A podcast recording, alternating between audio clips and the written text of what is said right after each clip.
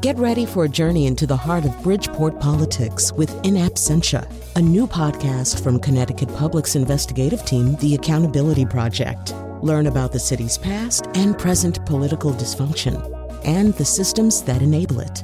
Tune in wherever you get your podcasts. Funding provided by Joe Zimmel and Valerie Friedman.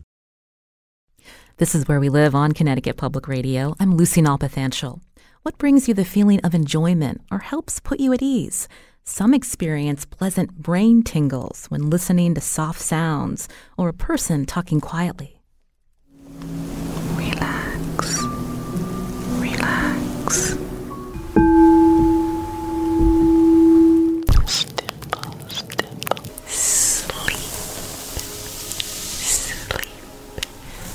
Now, over the last decade, people around the globe have picked up on this physiological phenomenon called ASMR, or Autonomous Sensory Meridian Response. ASMR artists have posted millions of videos on YouTube and TikTok, raising awareness about brain tingles while building a community of ASMR enthusiasts, or quote, tingleheads. Studies suggest these videos activate brain regions previously observed to be activated during experiences like social bonding and may involve dopamine and oxytocin and other neurochemicals. Today, where we live, we learn about the science behind ASMR. Coming up, we talk to an ASMR artist based in Connecticut.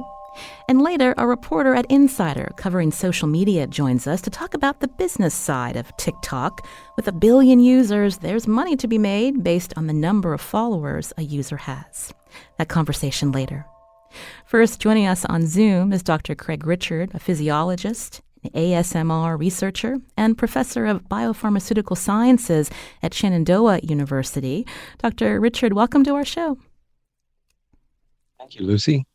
Uh, you're also the coordinator of the largest ASMR survey, still ongoing, and I believe 30,000 participants strong. And Dr. Richard also started the online research archive ASMR University and is author of Brain Tingles, all about ASMR best practices. Now, listeners, if you have a question about ASMR, or maybe you are an ASMR artist, or these videos help you on YouTube or TikTok, you can join us too. 888 720 9677. That's 888 720 WNPR, or find us on Facebook and Twitter at Where We Live. Uh, So, Dr. Richard, we wanted to learn more about ASMR and, and what triggers this response in some individuals. Can you explain? Yeah, the common triggers are gentle voices, gentle sounds. It can also be light touch. It can occur in person. And what the other person feels is this deep feeling of relaxation with these light and pleasurable brain tingles, which are different from chills. Mm. And the context with the in which this usually happens is it's a positive personal interaction.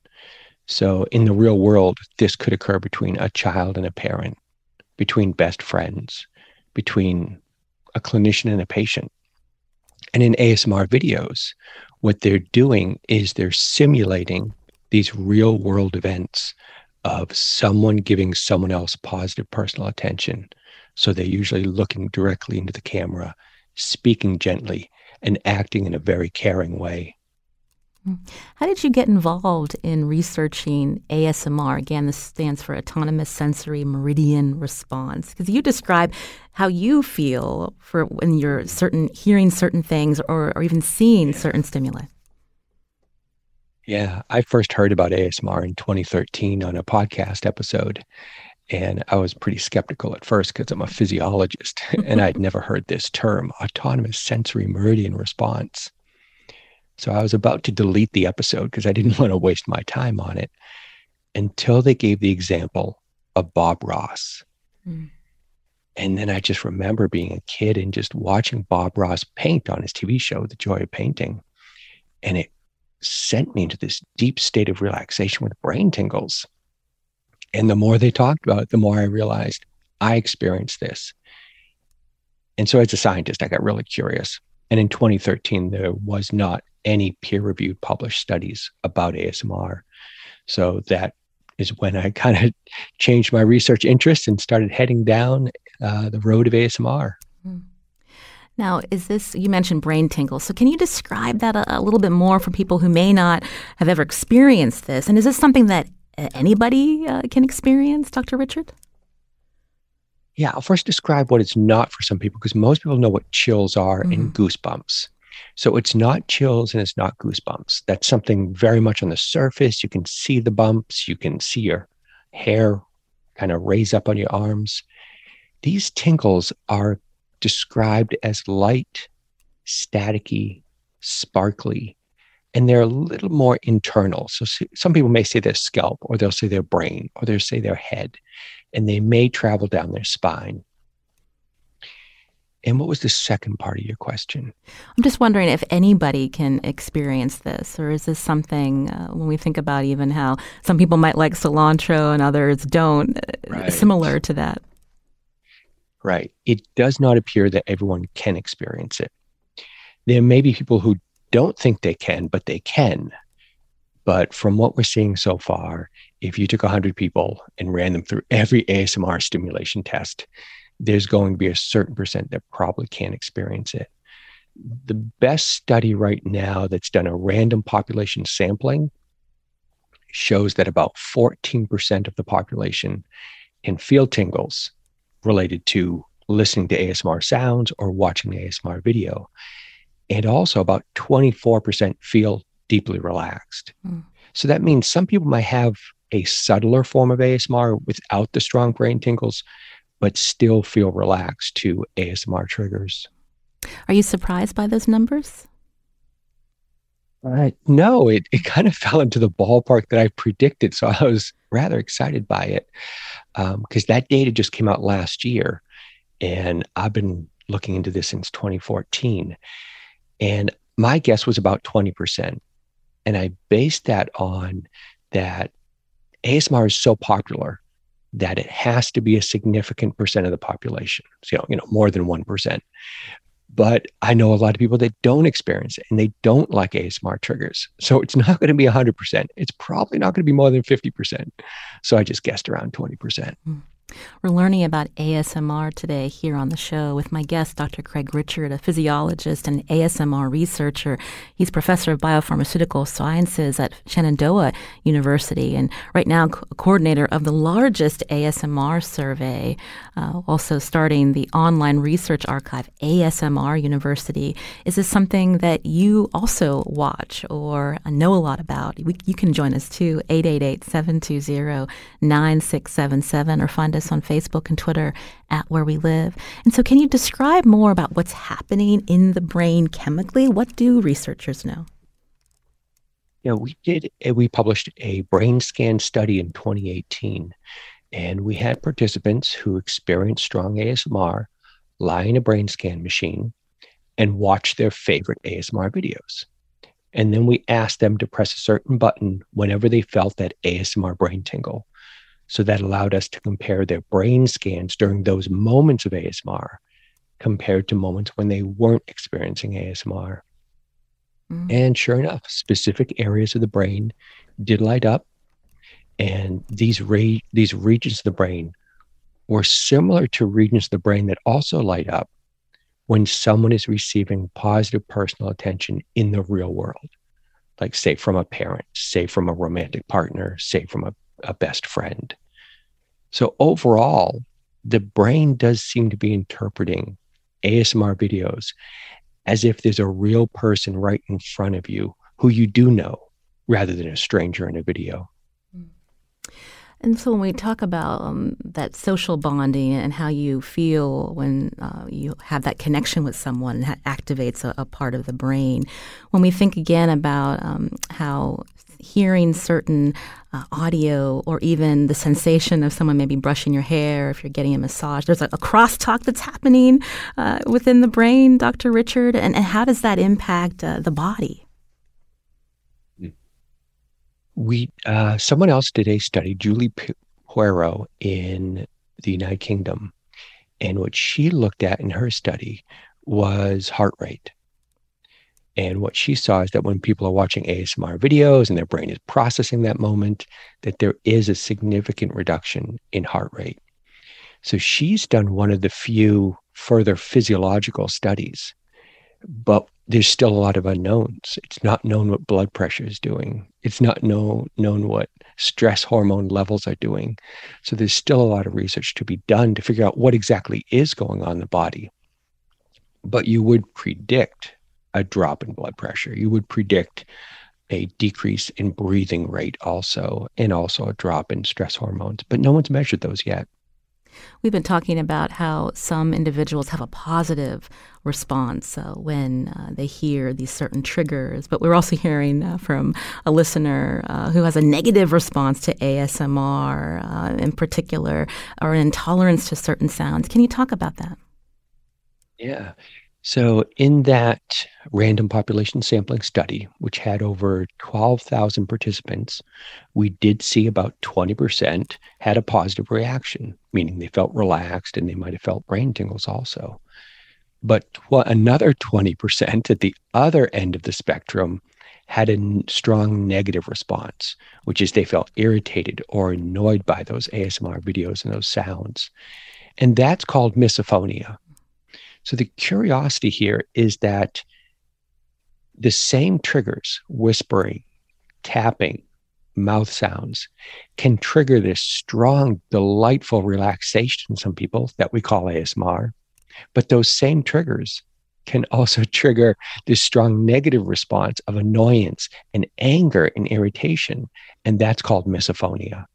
Mm. It's interesting. Well, you're talking about how these videos have just taken off online, uh, first on YouTube and now on, on TikTok. And so you see these videos taking different forms. Again, voices, uh, maybe some individuals role playing or using different objects. But uh, when you're doing your research, uh, there's been a lot of, of conversation about how this can help people, that feeling of trust or safe space. Can you talk about that?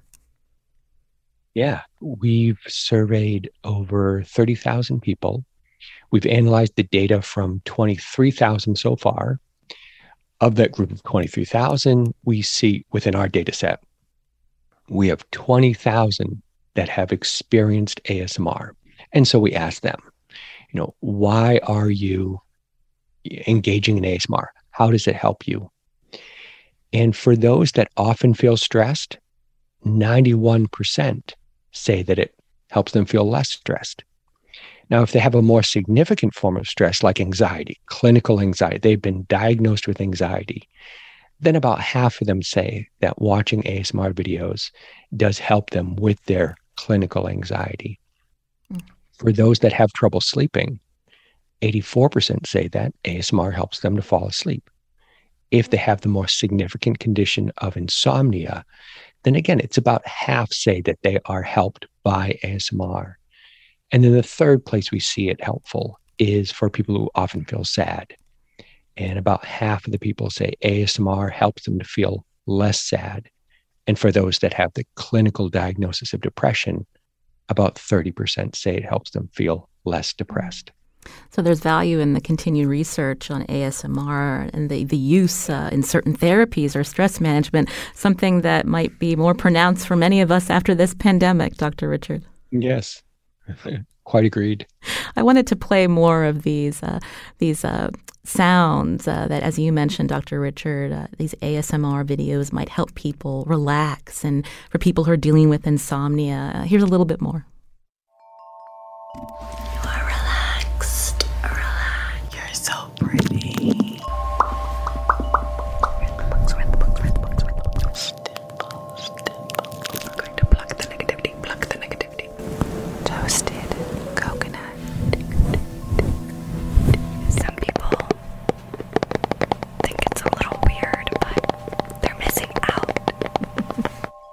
So let's talk about that because when you, uh, for people who may not have seen these videos, but they're just hearing the audio, it might sound a little weird. And so I'm wondering if you can talk about that initial reaction, but then how it's just exploded online, Dr. Richard. It is. I am 100% confident calling it bizarre and blissful. because when you first engage with it, when you first see it, you're like, wait a minute, I don't get this video. They're just folding a towel. They're just whispering in a microphone. They're just tapping on a mug. This is bizarre. But then what happens with a lot of people when they first start watching these ASMR videos, they can't turn it off. They just become hyper engaged and then they feel this deep wave of relaxation and they may feel the sparkly brain tingles. And then what they realize is this is something that can help them de stress at the end of the day. This is something that can help them fall asleep more easily.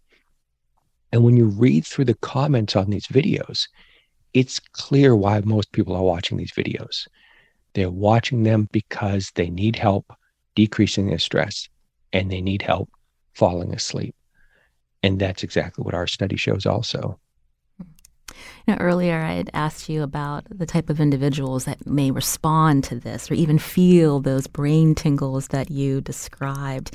There was a recent study that observed people who actually enjoy ASMR are more likely to have, quote, heightened sensory sensitivity. So, does that surprise you at all, or have you also observed this in your research? Yeah, we do see for personality traits that are related to hypersensitivity, we do also see that those personality traits are more likely to experience ASMR. And it does make sense because I do view it as a hypersensitivity to those sounds.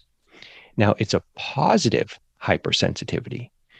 So some people will hear those sounds and they might just feel neutral or they might feel relaxed. But some people have a much more sensitive reaction, a hypersensitivity reaction in a positive way, and they get the brain tingles and it really helps them to de stress. Mm-hmm. But people who are misophonic also are hypersensitive, mm-hmm. but they have a negative hypersensitivity sensitivity reaction. Coming up, we're going to be talking with a Connecticut woman who is an ASMR artist, uh, somebody who gets a benefit from watching and listening ASMR videos and now also shares uh, in this online community.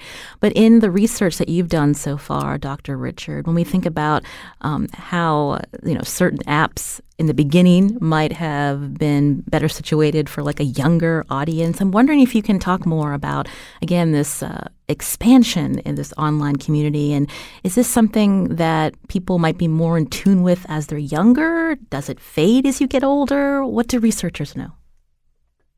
Yeah, we see that trend also in our data set. We do see that younger individuals of our 20,000 people who experience ASMR in our study are more likely to describe ASMR in positive terms.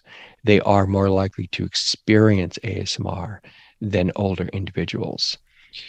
And that's also shown in the other study that did random population sampling. So there's two possible reasons for that. And you actually touched upon both of those. Mm-hmm. One reason is it could be just generational or cultural that younger people are just more comfortable with watching strange stuff on TikTok, mm-hmm. you know, what might be considered strange stuff on TikTok and strange stuff on YouTube, and willing to stay with it a little bit longer to feel that positive effect. And older people may be less likely just because they're not as used to and comfortable with technology and the, the different stuff coming out today. The other possible reason which also makes sense, is the feeling of ASMR, the ability to experience it, may fade as people get older. That fade may occur in childhood, that fade may occur in adolescence, or that fade may occur in elderhood. Mm. So that's not completely known yet, but the data does support that older people are less likely to experience it and report experiencing it. It's just not clear if it's one of those reasons or I'll put the bet on probably a mix of both of those reasons. Right. So when you started uh, researching this, there there weren't any uh, peer-reviewed studies about ASMR, right. and so now in 2022, uh, you know, what does the landscape look like, and is the the skepticism, uh, you know, maybe falling back a little uh, from the wider community about ASMR? I'm happy to say I'm having trouble keeping up with the peer reviewed research these days. That is a great problem. The first peer reviewed research study was published in 2015. And then the second one was 2016. And then the third one was 2017. Like it was just so slow initially. And then it started picking up where several were published each year. And now I'm having trouble just following all of them. So I think what is helpful is the more research that gets done and the more research that gets published does two things. For those people that experience ASMR, it helps them feel validated because probably heard from at least some individuals, whether directly or indirectly, that they're crazy, they're nutty, it's in their head, you know, meaning, which it is, of course. But when people say that, they're saying in a negative, insulting way. And the other thing it's helping is for those people who've been skeptical, who don't experience ASMR, but have been skeptical. But I think that is a very important perception. I think people should be skeptical skeptical about things until there's more evidence.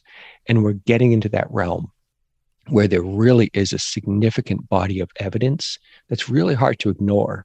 So the skepticism is becoming less justified, but there is still a lot of research that needs to be done to really understand things like the therapeutic potential and to really know what's going on in the body. Mm.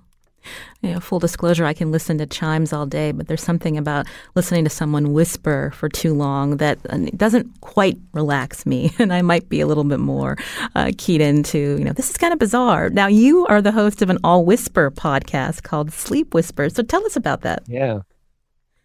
Yeah, I thought it'd be interesting to experiment myself.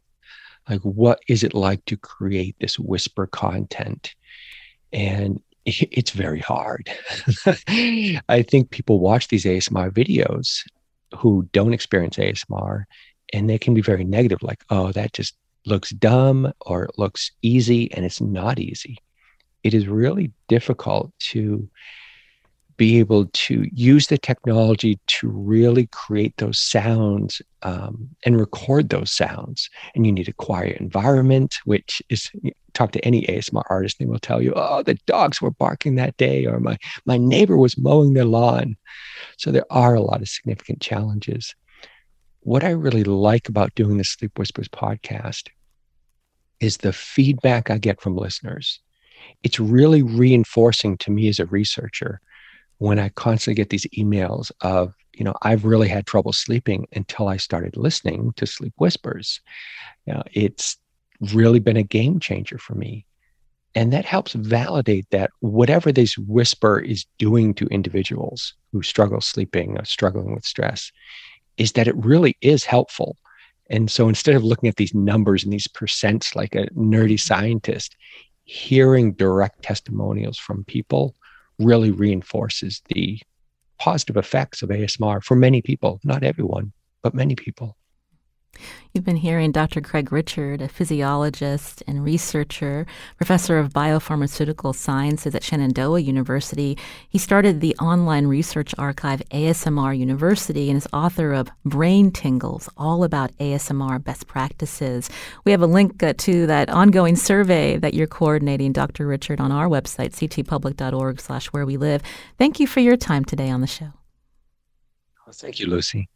You've been listening to Where We Live on Connecticut Public Radio. Coming up, as I've mentioned, millions of ASMR videos have been shared on YouTube and TikTok by ASMR artists, and we talked to one of them based in Connecticut. You can join us too. Does ASMR help you? 888 720 9677. That's 888 720 WNPR, or find us on Facebook and Twitter at Where We Live.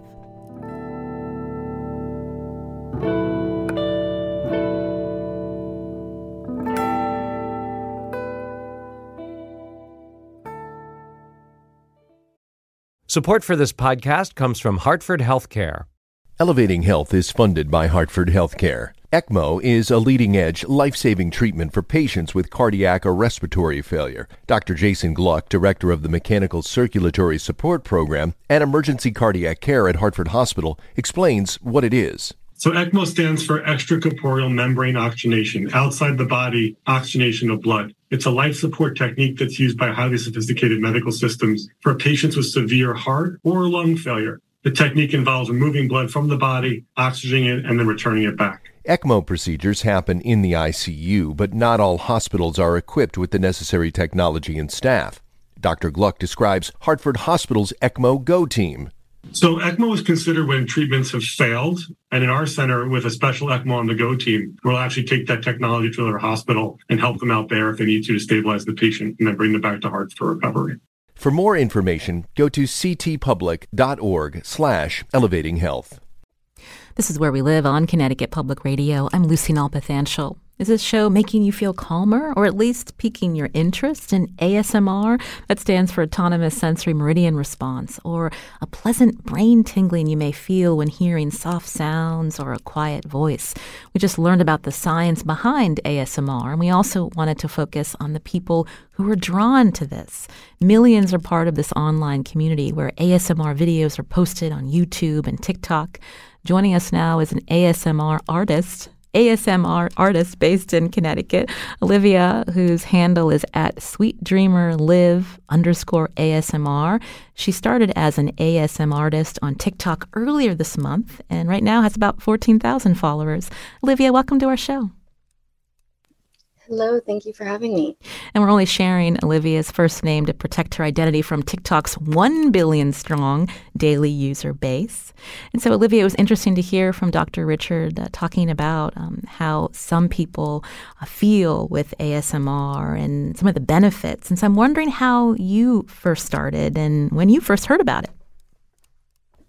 Yeah, definitely. Um, so, about a year ago, well, I've always suffered from anxiety, depression, and have issues sleeping at night some of the times. So, I was just trying to find ways to cope with that. And um, I stumbled across ASMR on my TikTok because you get random lives as you scroll through your For You page. And I always was curious, like, like you get the initial thoughts like oh this is a little awkward like you mentioned before with dr uh, richard and like it's a little bizarre but i was very intrigued and i started to get those tingles that um, were mentioned um, and i started to feel comforted and, and very like comfortable. And so when i started listening to it i started to follow more asmrs and get more invested in it. And then I started seeing ASMRs that seemed to be like my age and I could relate to them in a sense. And it made me feel like I could be on that side and also enjoy it while also helping others because I always want to help others. That's my calling in life. So this is the perfect way to do that in an interesting, fun way. And so, yeah, ever since I started a month ago, I haven't stopped. Mm. So, what are your triggers, so to speak, uh, if you're watching an ASMR video or something that you're sharing with your followers uh, that helps you relax or you think helps your followers, Olivia?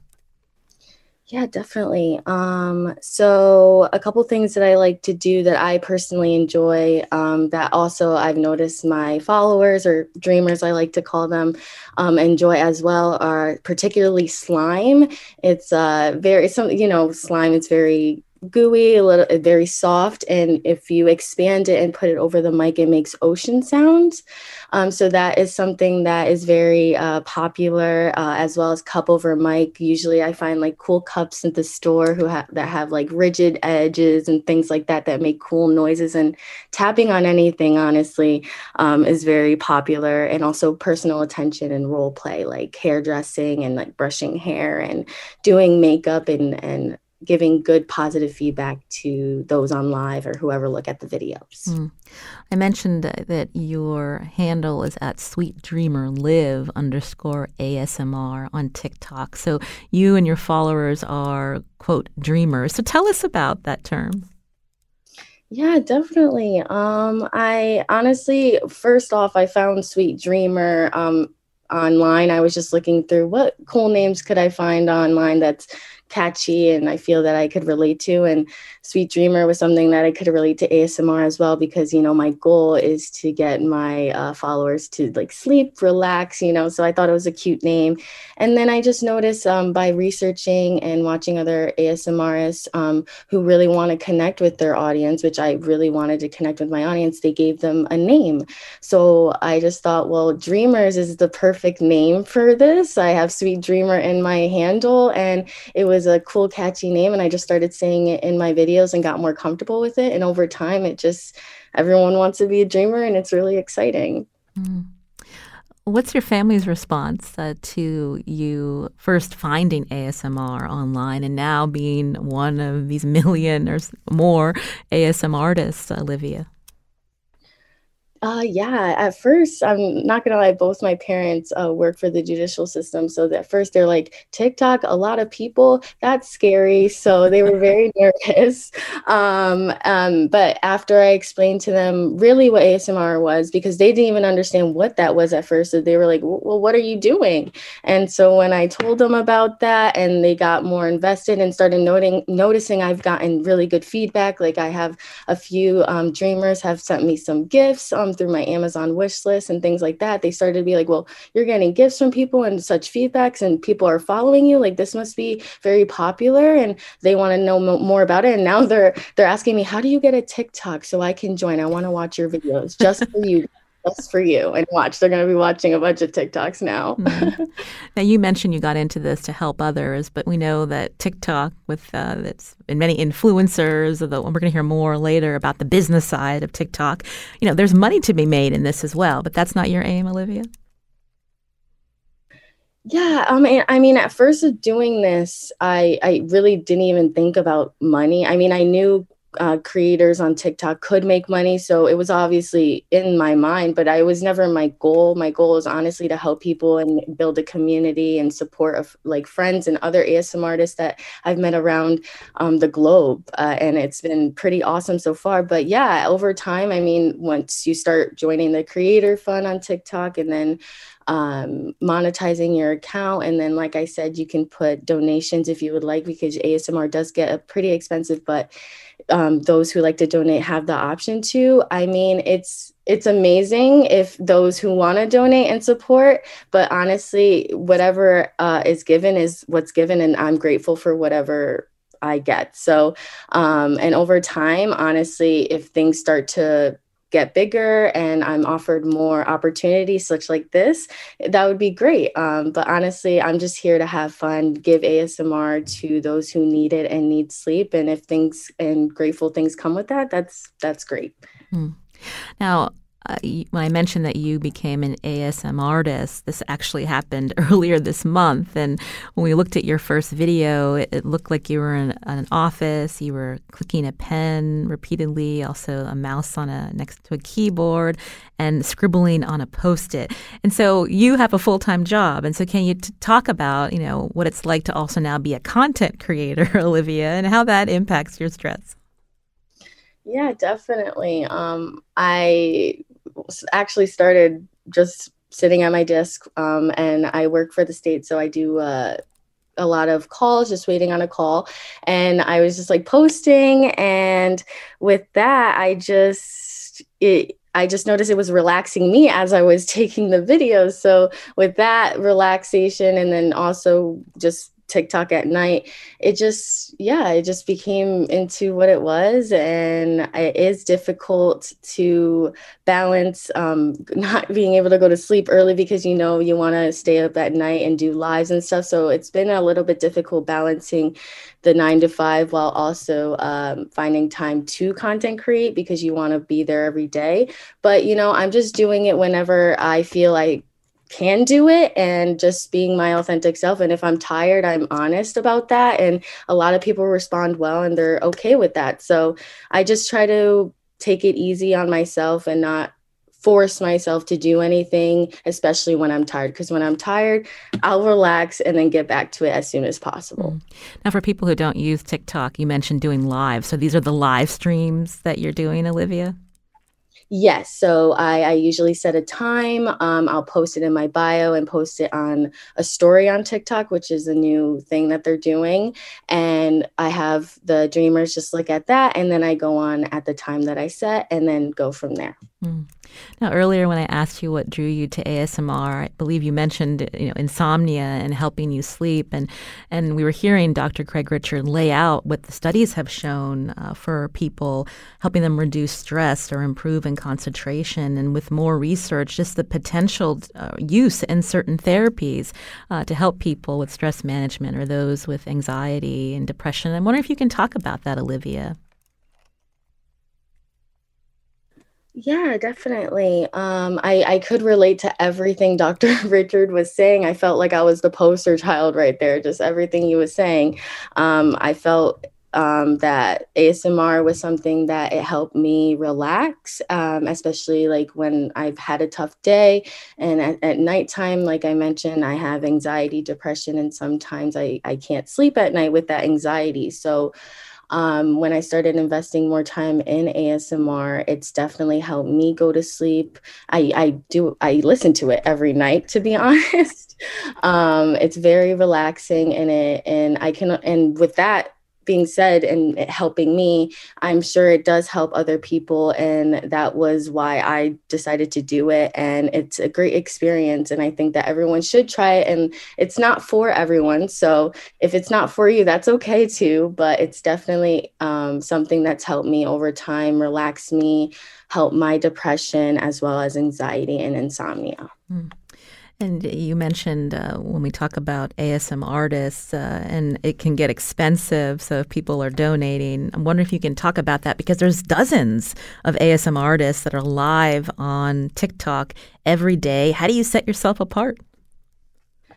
Yeah it, it, yeah and it's growing every day to be honest i'm finding or uh, seeing a new asm artist pop up and it's it's amazing i love how people are getting more invested in it and it was a very small community and now it's just getting bigger and yeah definitely to set yourself apart it's it's it's tough because you want to also do things that people enjoy because you know a lot of people start new trends such as like bugs. Um, bugs is a big like thing where you like play on the mic and you can put clips. So I try to do like little little visual differences. So, for instance, like everyone has a different home, everyone has a different background. But for me, I try to utilize my projector, put like a very pretty a background. I try to light my room in different ways. And I just try to do certain things that people haven't done before, like such as um, not everyone enjoys this, but a lot of the dreamers request me to like crack my knuckles and things like that. Um, and I try to do certain or use certain items that other people do utilize, but also use them in different ways to try to make different noises and just try to find unique things in the store that I don't think people have done yet, like unboxings of like mini brands um, or like doing, I did like a gem search type thing, which had a lot of noise in it, which I recorded, and a lot of people responded well to that. Mm. I was curious if listeners um, have been using ASMR uh, to help them. Uh, Kathy tweeted that she actually watches on YouTube the French Whisperer ASMR. It's the only way, Kathy writes, that she can fall asleep. And I wanted to take a quick call from Debbie and Mystic. Debbie, what did you want to share with us? So, um, my interesting way of experiencing ASMR, me and my husband, is we actually like to put on NPR at night when we are trying to fall asleep because the uh, soothing voices of the folks doing podcasts or um, shows like you're doing now just help us lull us uh, you know, it just lulls us to sleep, and we really enjoy it. And that's that's one of the ways that uh, uh, it, we feel comfortable and can just doze off. And uh, even in the middle of the night, if we happen to wake up, um, one of us will say, "Hey, do you mind if we if I put on NPR?" no, go ahead, and we just fall right back to sleep. so it's not the content; it's the nice tone that you're saying, Debbie. oh, absolutely. I'm, we're very picky. I'm very picky about the tone. It has to be very soothing. If it's a higher pitched voice or more inflection, um, it, it doesn't work for me. It definitely has to be the soothing, the soothing voice. And and the topic is interesting. And uh, if we happen to fall asleep on a topic that we wanted to hear more of, we'll just listen to it during the day. Right, or catch it on your podcast feed. well, thank you, Debbie, Correct. for calling in. Uh, you know, for years, I when you have the BBC on late at night too, I think that also has the same the same impact on me. but I want to thank uh, Debbie for calling in, and for Olivia, thank you so much for talking with us about uh, your experience as an ASM artist on TikTok. Again, Olivia, also Sweet Dreamer Live underscore ASMR. Thank you for your time today. Thank you, Lucy. Thank you for having me. You're listening to Where We Live on Connecticut Public Radio. Coming up, we're going to switch gears a little bit and talk to insider reporter Dan Whateley to talk more about the quote opaque business side of TikTok where ASMR videos have taken off. You can join us too. Find us on Facebook and Twitter at Where We Live.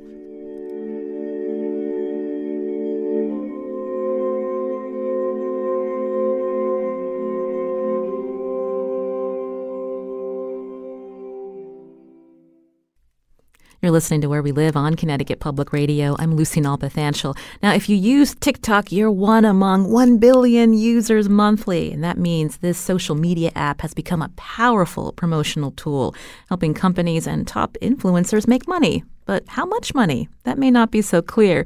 Joining us now to talk about the business side of TikTok, Dan Whateley is on the phone with us, an insider reporter covering TikTok and social media. Dan, welcome to the show. Thanks so much for having me. So TikTok really has 1 billion monthly users? I, that just blew my mind when I read that in, one of your stories. And when we think about who these users are, uh, I'm looking at a study by Pew in, in 2021 looking at social media usage studies suggesting there's a recent increase in TikTok usage among older Americans. And in a, sur- a, summer survey looking at news consumption, three out of 10, more than three out of 10 people are getting their news from TikTok. And so I'm wondering if you can talk a little bit more about this changing user base. Yeah, I mean, it's it's been pretty wild to see how much the the TikTok user base has grown over the past couple of years. I think, um, like a lot of social media platforms, it saw a bump during the pandemic when people were spending more time at home and looking for social interactions online. Um, but the kind of reputation that TikTok had initially as this Gen Z dancing, lip syncing app um, is no longer relevant. Everyone's on TikTok. Your grandparents are on TikTok. Your parents are on TikTok. Um, you know, 1 billion monthly active users globally is what the company said last year. It's probably more now. Um, and yeah, so I think, you know, I, I think you should think of it like any major social platform. It's, it's everyone's on there.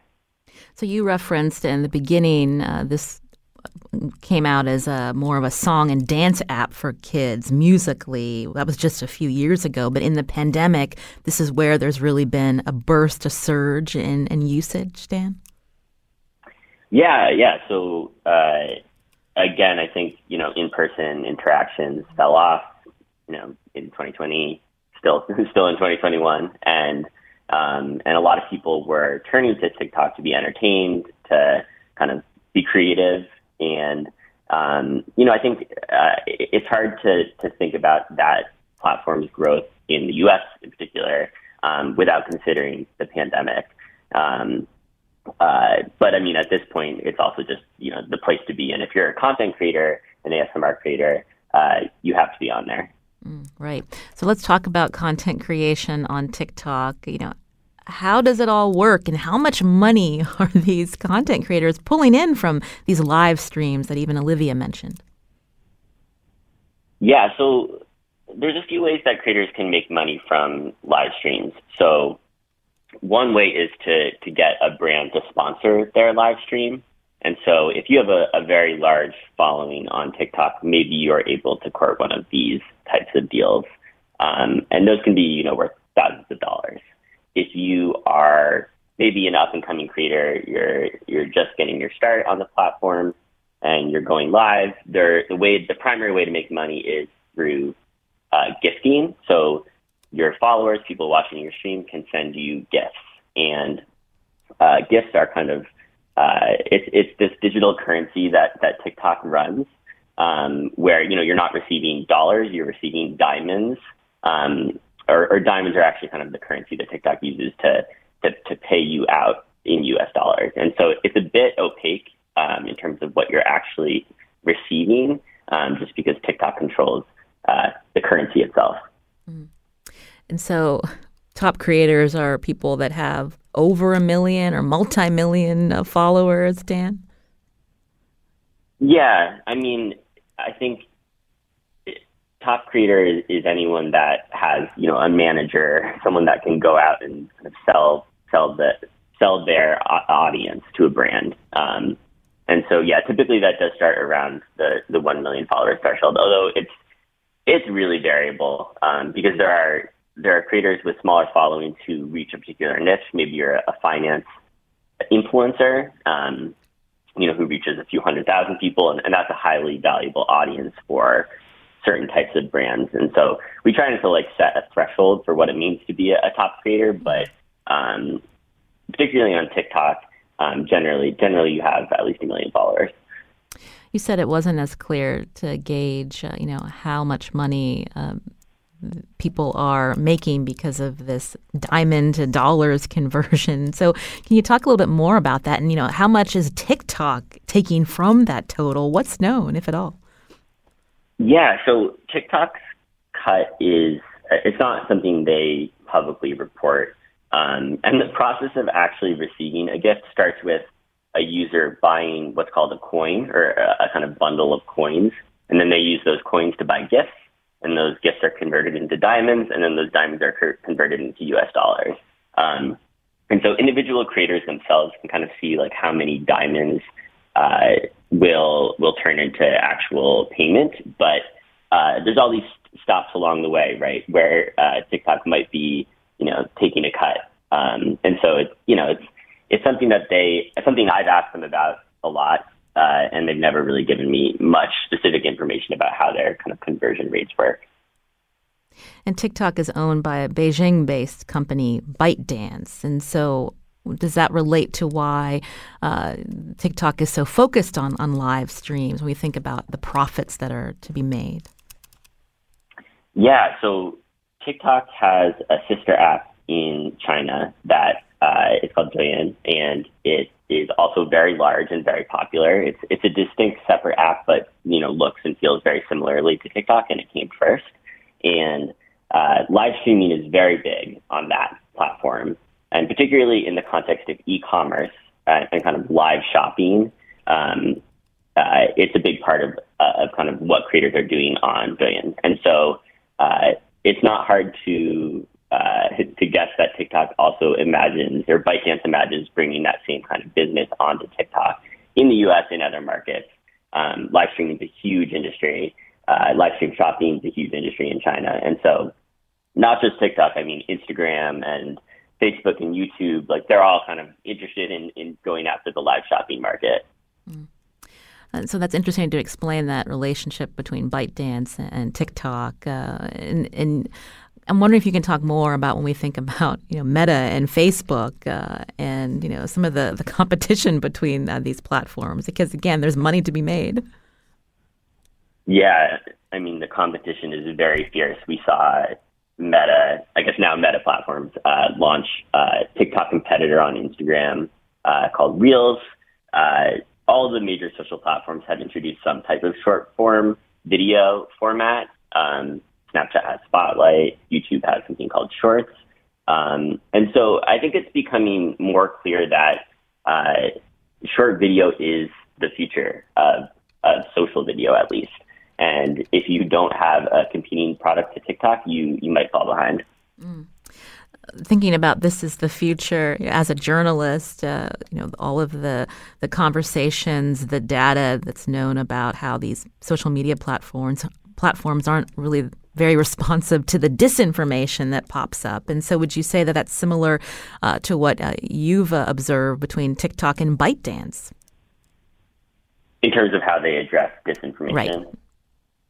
Yeah, I think it's look, it's an enormous problem for any social media platform, particularly a, a company that has a billion users. And so, uh, you know, I, I think uh, content moderation is probably the greatest challenge of, of, kind of the tech world these days, um, at least on, on the kind of social entertainment side. And, you know, I would say TikTok's very proactive about, you know, trying to get ahead of it, but it's, it's, you know, it's, it's like a, it's a tough battle to fight, right? I mean, Facebook and Meta platforms, you know, dealt with the same issues.